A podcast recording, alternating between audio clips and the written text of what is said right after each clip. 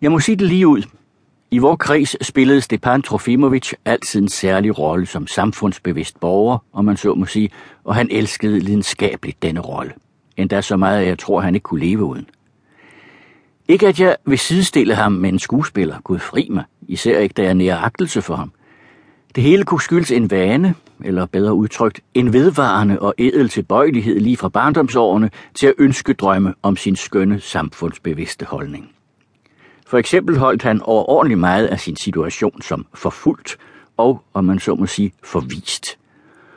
Om begge disse to ord står der en særlig klassisk aura, som en gang for alle havde fortryllet ham, og som derefter gradvis fik ham til at vokse i egen selvopfattelse, indtil den i løbet af mange år til slut fik ham anbragt på en ganske høj og for hans forfængelighed smigerne piedestal. I en satirisk engelsk roman fra forrige århundrede vendte en vis Gulliver hjem fra Lilleputternes land, hvor folk kun var 3-4 tommer høje.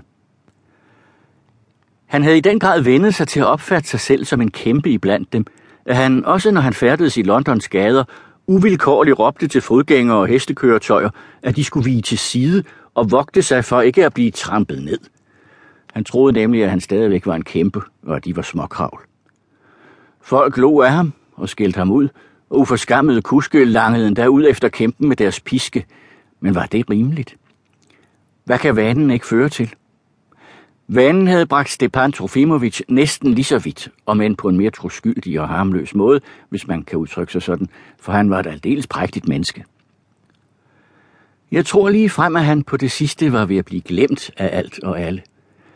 Man kan dog på ingen måde sige, at han også tidligere havde været aldeles ukendt.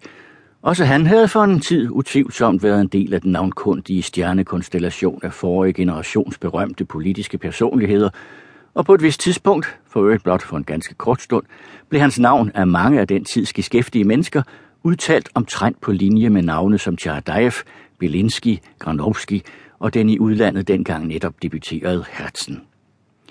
Men Stepan Trofimovic politiske aktiviteter ophørte omtrent i samme øjeblik, de var begyndt, på grund af et virvar af sammenfaldende omstændigheder, om man så må sige.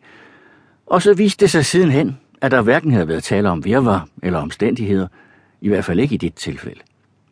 Først for nogle få dage siden har jeg nu til min største forbavselse, men til gengæld fra aldeles på lidelig side, erfaret, at Stepan Trofimovic ikke havde levet som forvist blandt os her i vort guvernement, som vi i almindelighed troede, lige så lidt som han havde befundet sig under nogen som helst form for opsyn.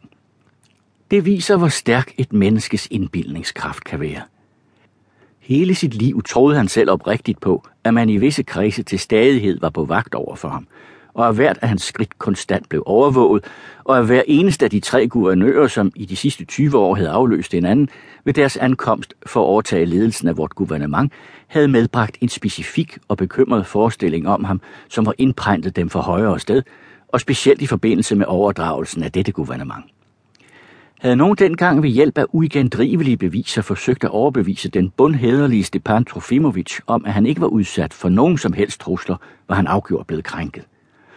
Og dog var han en overordentlig klog og begavet mand, sågar en videnskabens mand, om man så må sige. Skønt inden for videnskaben, ja, når ja, kort sagt, inden for videnskaben fik han egentlig ikke udrettet ret meget. Muligvis ingenting i grunden.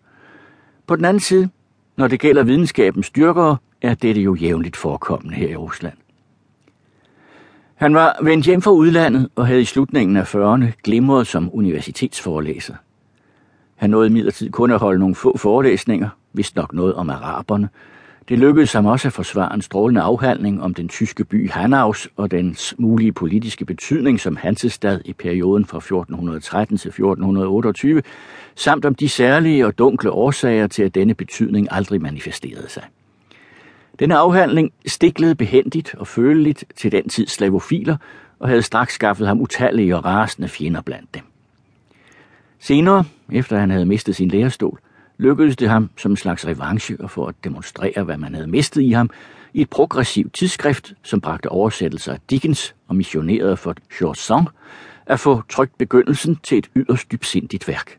Vist nok om den usædvanlig høje moralske vandel hos visse ridere i en vis periode eller noget i den retning. I hvert fald var det ophøjet og usædvanligt noble tanker, der fremførtes.